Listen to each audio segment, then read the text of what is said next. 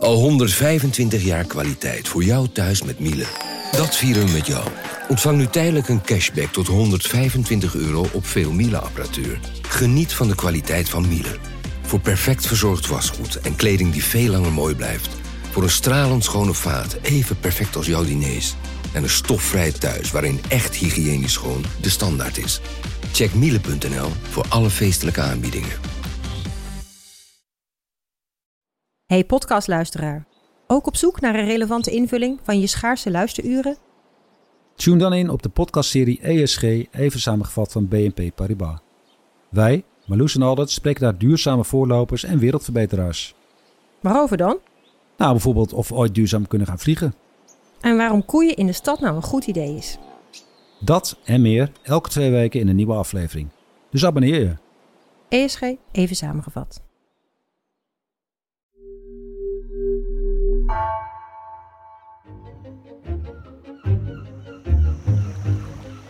Welkom. Wij zijn Onbehaarde Apen. Dit is een zomerpodcast van NRC over het begin. Deze week de geboorte van het leven op aarde. Zo'n 4,6 miljard jaar geleden werd de aarde zelf geboren. Daar is iedereen het wel over eens. En hoewel de ouderdom van het leven niet precies vaststaat, gebeurde dat al best wel vroeg op deze jonge planeet. Wat weten we over dat prille leven? En hoe onderzoek je het ontstaan van iets dat zo lang geleden is? Hoe onderzoek je hoe iets levens ontstond uit iets dat niet leefde? Mijn naam is Lucas Brouwers en ik spreek hierover met Steven Frulke, kerstversjournalist. Welkom Steven. Dankjewel. Uh, jij was uh, de afgelopen maanden liep jij rond op de wetenschapsredactie. Uh, eerst als stagiair en we gaan je binnenkort laten gaan. En jij hebt scheikunde gestudeerd en ik biologie. Dus we komen eigenlijk, als we het over het ontstaan van het leven hebben, eigenlijk van ja, twee verschillende kanten bijna. Um, en, en nou ja, ik lees die, die wel eens nieuwsberichtjes over het ontstaan van het leven. Dan ben ik ontzettend gefascineerd naar hoe dat ooit begonnen kan zijn. En dan gaat het soms over hele wilde dingen, over een aminozuur dat gevonden is op een, op een meteoriet. En ik vroeg me af of jij als scheikundige van origine ook gefascineerd bent door die berichtjes. Uh, ja, zeker. Ik ben er ook uh, op die manier door gefascineerd. Ik had eigenlijk nooit over uh, dit soort chemische evolutie gehoord eigenlijk. Maar ik had het eigenlijk wel eens vaker bedacht van... hé, hey, uh, net zoals er natuurlijke selectie is onder dieren en onder cellen en weet ik veel wat. Waarom is dat er uh, niet bij moleculen? Of zou dat er ook onder moleculen zijn? En, en om dan het punt te zoeken waarop ja, een verzameling moleculen iets wordt wat leeft... Um, dat lijkt me niet zo makkelijk. En daarom zou ik graag van jou eerst willen weten... Uh, ik zei aan het begin al, de aarde 4,6 miljard jaar oud. Wat voor aarde moeten we dat dan, ons dan voorstellen? Want dat is niet een, een aarde zoals we die vandaag kennen met ja, mooie blauwe oceanen en, en uh, groene continenten. Ja, ook daar is nog wel uh, enige discussie over, over hoe de aarde eruit zag. Maar over het algemeen kan je wel zeggen dat destijds een waterwereld was. Er was, er was eigenlijk, eigenlijk bijna geen land, of misschien wel helemaal geen land. En er was een hele grote maan, die was heel veel dichterbij. En daardoor waren de golven ook veel groter. En de aarde draaide veel sneller uh, om zijn as. Dus de dagen waren waarschijnlijk iets korter dan 12 uur. En er waren veel inslagen van meteorieten. En er was uh, nog geen ozonlaag, dus de UV-straling van de zon die was nog uh, heel erg sterk. Eigenlijk iets, iets, iets waar leven niet, niet, niet bij kan gedijen. Nee, dus de wereld die je beschrijft, die is best wel woest. En past dus helemaal niet goed eigenlijk bij wat wij vandaag de dag voorstellen als een... Als, als ik aan de aarde denk als leefbare planeet, dan denk ik aan die fijne atmosfeer van zuurstof. Uh, niet te veel hoge golven. Ik vind de dag van 24 uur vind ik ook heerlijk comfortabel. Maar uh, het begon dus veel woester eigenlijk. Ja, of uh, in elk geval de omgeving was vrij woest. Uh, je kan nog steeds wel zeggen dat op scheikundig niveau zou het waarschijnlijk wat minder woest zijn geweest. Er was geen leven dat nog rotzooit met moleculen. En als er geen leven is, dan zie je eigenlijk dat de scheikunde vaak een beetje de neiging heeft om heel erg hard op zoek te gaan naar organisatie. En dus op zoek te gaan naar een, naar naar een soort evenwicht waar de scheikunde enigszins stil lijkt te staan. Als je moleculen hun gang laat gaan, dan komen ze uiteindelijk in evenwicht. Ja, dan, dan gaat het op zoek naar een, een toestand die uh, vrij stabiel is. Vergelijkbaar als je een bal van een berg af laat rollen en het komt in een dal terecht. Het blijft in dat dal liggen. Het zou misschien ook nog verder omlaag kunnen rollen, maar dan moet het eerst weer die berg over. Dus voorlopig is die bal blij in het evenwicht. Maar als ik denk van wat er ehm, bij levende wezens gebeurt, uh, dat klinkt heel anders dan wat jij beschrijft. Want als ik een, uh, ik noem maar wat, een boterham eet, dan breek ik die eerst af in mijn lichaam in componenten, in de suikers en de vetten die erbij horen. En dan wordt het weer helemaal opgebouwd uh, tot cellen en structuren. Dus met wat ik weet van het leven, dan lijkt dat in ja, een grote tegenstelling met die natuurlijke neiging van stoffen om, om een, een, een evenwicht op te zoeken en, en daarin te blijven hangen. Ja, dat, dat, dat is absoluut zo. Uh, het leven is juist uh, uniek op aarde in dat het juist uh, zo ver mogelijk van het evenwicht af wil blijven. Het haalt voortdurend energie uit de omgeving en zorgt er zo voor dat het anders blijft dan de omgeving. Maar dan zitten we dus met een grote kloof tussen chemie en leven. Ja. En hoe ga je dan uh, met scheikundige blik op zoek naar het begin van het leven als de moleculen zich zo ja, koppig gedragen? Nou, dat, dat, dat hangt een beetje af van waar je wil instappen. Uh, met een scheikundige blik, dan zou je niet kunnen beginnen bij het begin van leven, maar veel vroeger bij het begin van disbalans, bij het begin van chemische complexiteit. En het is heel onlogisch dus voor de scheikunde uh, om van het evenwicht weg te blijven. Dus een, een evenwicht of, of een uh, disbalans, dat ontstaat niet zomaar uit het niets. Uh, dus er zijn onderzoekers, geochemici, die, die de oplossing zoeken juist bij een plek waar het ook een disbalans was. Maar Steven, dat brengt ons wel een beetje op een raar punt. Want je zegt, een scheikundige op zoek naar de oorsprong van het leven kijkt naar een disbalans. Maar die vroege aarde die je beschreef, die ja, waterwereld, die grote bak met water. Ja, die lijkt me best wel gewoon een bak met water in evenwicht, een beetje statisch. Dus hoe zoek je daar naar, naar disbalans? Ja, nou dat is een goede vraag. En daar was dus redelijk weinig uit evenwicht. Dat maakt dus ook de zoektocht wat makkelijker, want je moet op zoek naar de zeldzame plek op aarde waar een disbalans was. Dat was er uh, op de bodem van de oceaan. Wat we ook nu op de wereld hebben, dat zijn uh, heetwaterbronnen of hydrothermale bronnen. En chemisch interessante plekken waar onder hoge temperatuur allerlei chemicaliën vanuit de aardkern de oceanen ingespoten worden. Met een bijzondere uh, zuurgraad. Het is, het, het, is daar vrij basis, terwijl het in de oceaan uh, daartoe vrij zuur was.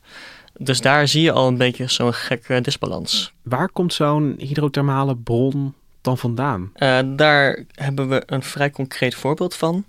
Uh, Lost City, dat is, dat een specifiek bijzondere heetwaterbron uh, op de bodem van de Atlantische Oceaan, op zo'n 900 meter diepte. En die is ontstaan door bewegende aardkorst, uh, of een laag onder de aardkorst eigenlijk, waardoor er zeewater onder de oceaanbodem kon lekken. En dat zakt naar beneden tot een plek waar de druk heel hoog is. En daar ontstaat een gesteente met hulp van het water. Dat heet serpentiniet. En wat daar het mooie van is, eerst heb je dus heel veel, heel veel natuurkrachten die bewegen, maar dat is nog geen chemische energie. Maar op dat moment is dat voor het eerst ontstaat er ook dus uit, uit een natuurkundige disbalans ontstaat dan eigenlijk een chemische disbalans. En die, op een gegeven moment komt het water weer terug omhoog en on, zijn er allemaal uh, moleculen ontstaan die daarboven nooit hadden kunnen bestaan. Uh, en die komen dan op een gegeven moment weer boven de zeebodem terecht. Uit zo'n bron? Uh, uit zo'n bron. En daar ontstaat een afgesloten omhulsel omdat nu dus de waterinhoud anders is dan de zeeinhoud door al die chemische reacties, is er nu een gradient ontstaan tussen, tussen, tussen de zee en die nieuwe afgesloten ruimte. Maar dan spits ik wel eventjes mijn oren, want als je zegt dat je nu een soort ja, afgesloten kamertje hebt, um, dan denk ik dat is chemisch alvast interessanter dan een hele grote bak met water. Want nu heb je iets kleins en misschien kan daarin iets interessants gebeuren. Ja, dat is uh, absoluut waar. Wat, wat je daar nu ziet lijkt eigenlijk heel erg op een mechanisme dat we in al het leven op aarde zien. Namelijk, al het leven heeft energie van buiten nodig. Dat, dat maakt het leven eigenlijk. En dat doet het door gebruik te maken van het feit dat de omgeving anders is. Of wij zelf, dus onze cellen maken gebruik uh, van een fotongradient. Dus uh, buiten, buiten onze cellen zitten meer positief geladen waterstofatomen dan in onze cel. En die, die waterstofatomen die willen eigenlijk heel graag naar binnen stromen, omdat het daar wat minder druk is. Met, die zoeken evenwicht eigenlijk. Die zoeken een evenwicht, zeker. En dan zit er op de rand van de cel zit een, zit een machientje, eigenlijk een eiwit, dat, dat die die waterstofatomen wel wil binnenlaten, maar vervolgens de energiegebruik die daarbij vrijkomt om op te slaan in een soort brandstofmolecuul. Dat kan je vergelijken met een watermolen in een, in een stromende rivier die ook gebruik maakt van de energie in die rivier. Dan kan je vervolgens de watermolen gebruiken om weer andere processen aan te, aan te drijven. Dus uh, dat vind ik wel interessant met wat je, hoe we begonnen met uh, evenwicht is, is een beetje dood. Maar hier gebruik je dus die, wel die neiging om een evenwicht te zoeken om in de tussentijd eventjes wat energie af te tappen. Ja, uh, zeker. Dus, dus, dus onze cellen die, die houden expres dus ook dat evenwicht in, in balans. Uh, pompen ook weer die protonen naar buiten om ze vervolgens weer naar binnen te laten stromen, omdat we er daarmee iets, iets mee kunnen. Je ziet dus dat die gradient aanwezig is in al het leven. Maar wat zegt het dan over zo'n heet waterbron als potentieel interessante plek? Nou ja, daar zie je dus eigenlijk precies hetzelfde principe. Daar is door, door al die reacties onder de zeebodem is die vloeistof binnen die afgesloten ruimte, zeg maar binnen dat membraan, is vrij basisch. Dus daar zijn ook weinig protonen. En er zijn veel protonen daarbuiten. Dus daar ontstaat echt precies dezelfde gradient die wij ook in onze eigen cellen hebben. Dus ook daar willen de protonen, de positief geladen waterstofatomen, die willen naar binnen. Ja, uh, en dat lijkt er dus op of de gedachte is dat ons uh, leven dat mechanisme heeft geadopteerd uh, van die eerste plek op de zeebodem. Dit alles is, is eigenlijk een beetje bedacht door Michael Russell eind jaren 80. Hij voorspelde destijds dat, dat zo'n plek zou bestaan. Uh, zo'n. Zo'n heetwaterbron. Uh, er waren wel heetwaterbronnen, maar die heten black smokers. Die zijn veel te warm om leven in te laten ontstaan. Maar hij voorspelde van, ja, ja op een dag gaan we een heetwaterbron vinden die, die wat kouder is en die wat andere scheikunde vertoont. En uh, iets meer dan tien jaar later werd hij inderdaad gevonden. Dat is wel een enorme.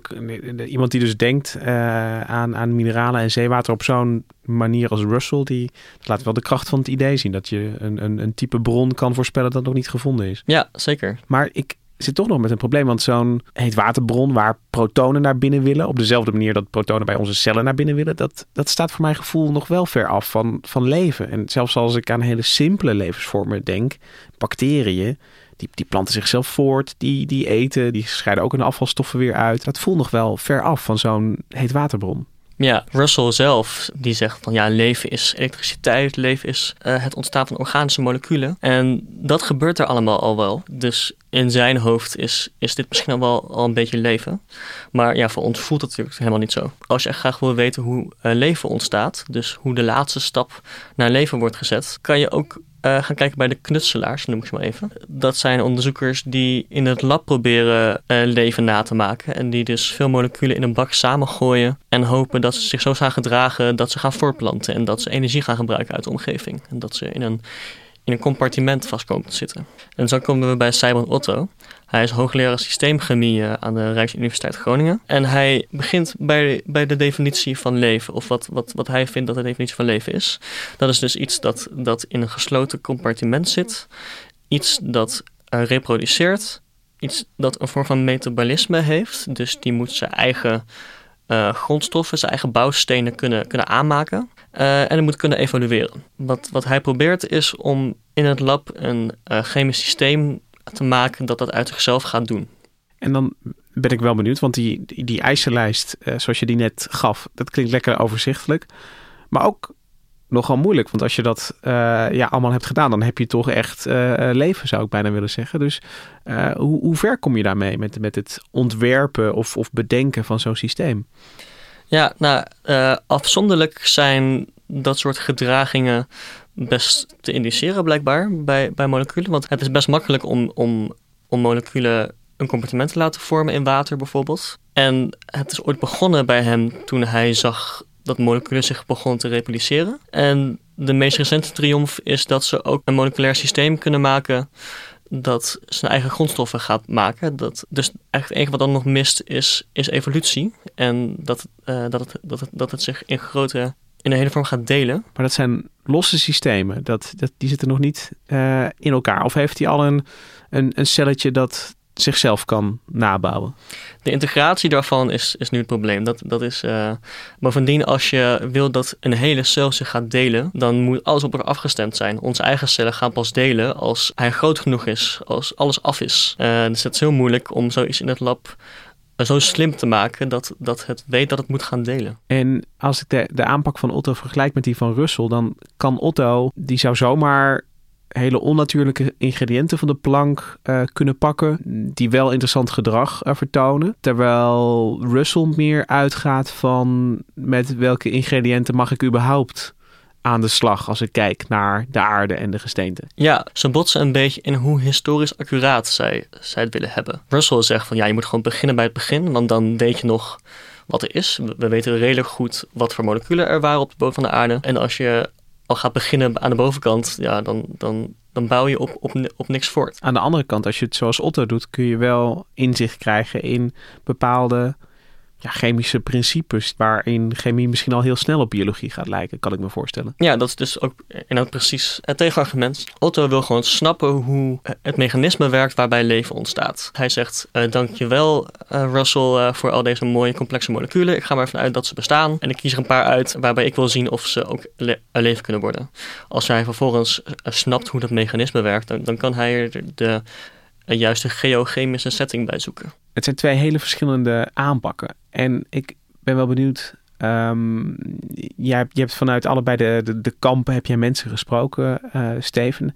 Is er één smaak die voor jou dichterbij komt bij, een, bij een, een echte theorie van het ontstaan van het leven op aarde? Of uh, of, of, zit jij in het midden? Nou, dat is toch wel absoluut Russell die komt het dichtst bij de waarheid. Vooral omdat, omdat Otto dat niet eens probeert. Hij wil gewoon een mechanisme snappen uh, hoe, van hoe het zou kunnen zijn gegaan. In feite doet iedereen dat, want er zijn geen sporen meer van de, van de vroege aarde, van, van hoe het leven is, ontstaan. Maar er zijn wel heel veel mechanismes die je nu in het leven terugziet, die je, die je al terugziet in het hele idee van Russell. En dus die protongradient die je daar al hebt, dat je die ook precies zo bij het leven terugziet, dat vind ik toch wel heel toevallig. Maar zit er ook niet een, een, een beetje een gevaar in, in de aanpak van Russell? Want je kijkt zeg maar naar modern leven en dan ga je daar eigenlijk ja, omgevingen bij zoeken. Laat je je dan ook niet te veel leiden door wat je wil vinden misschien. Terwijl je zou kunnen zeggen dat Otto wat opener kijkt naar wat er allemaal kan. Ja, dat vond ik wel een mooie opmerking uh, van Otto. Die uh, zei dat hij de zoektocht naar het ontstaan van het leven vaak vergelijkt met een man die zijn autosleutels verliest in het donker. En die gaat als eerste zoeken bij een lantaarnpaal, want daar is het licht. Uh, maar die sleutels kunnen overal liggen. Je gaat natuurlijk als eerste zoeken bij een lantaarnpaal. Maar uh, als je daar niet, niet kan vinden, en dat gaan we nooit met zekerheid daar kunnen, is het ook nuttig om in het donker te kijken. En je zegt dat gaan we nooit met zekerheid kunnen. Dus, dus dat echte, het echte begin, hè, gewoon de eerste vroege stapjes van, van ja, proto-leven of tussenleven, die gaan we gewoon niet meer terugvinden. Dat gaan we gewoon niet meer zien. Er is geen experiment dat je kan doen om te laten zien, zo is het gegaan. Je kan aantonen hoe het kan zijn gegaan. Maar er is geen chemische voetafdruk van wat het leven op aarde allemaal heeft, achtergelaten. Maar omdat dat begin zelf eigenlijk onbereikbaar is, want ja, die, die gesteenten zijn te oud om ooit nog terug te vinden, moeten we het dus voorlopig blijven doen met aan de ene kant mooie experimenten die ons iets vertellen over wat er kan. En mooie theorieën over wat er misschien, hoe het misschien gegaan is. En ligt de waarheid dan ergens ertussenin? Dat lijkt me wel, ja. Het zijn allebei hele interessante manieren om, om te zoeken. En uiteindelijk zullen ze elkaar ook heel erg gaan aanvullen. Het zijn tegenovergestelde manieren om, om te zoeken naar het begin van het leven. Maar ze sluiten elkaar ook helemaal niet uit, omdat ze zo ver van elkaar afstaan. Uh, en er zijn nog uh, genoeg gaten in het verhaal uh, die vragen om een, om, een, om, om een zoektocht. Werk aan de winkel dus. Werk aan de winkel. Dankjewel Steven dat je hier kwam vertellen over het uh, begin van het leven op aarde. Um, mocht je nou meer willen weten of lezen hierover, uh, lees dan absoluut komende zaterdag in de wetenschapsbijlage ook het verhaal dat Steven hierover schreef. Um, wij zijn er volgende week weer. Liz Doutsenberg, heel erg bedankt voor de productie van deze aflevering.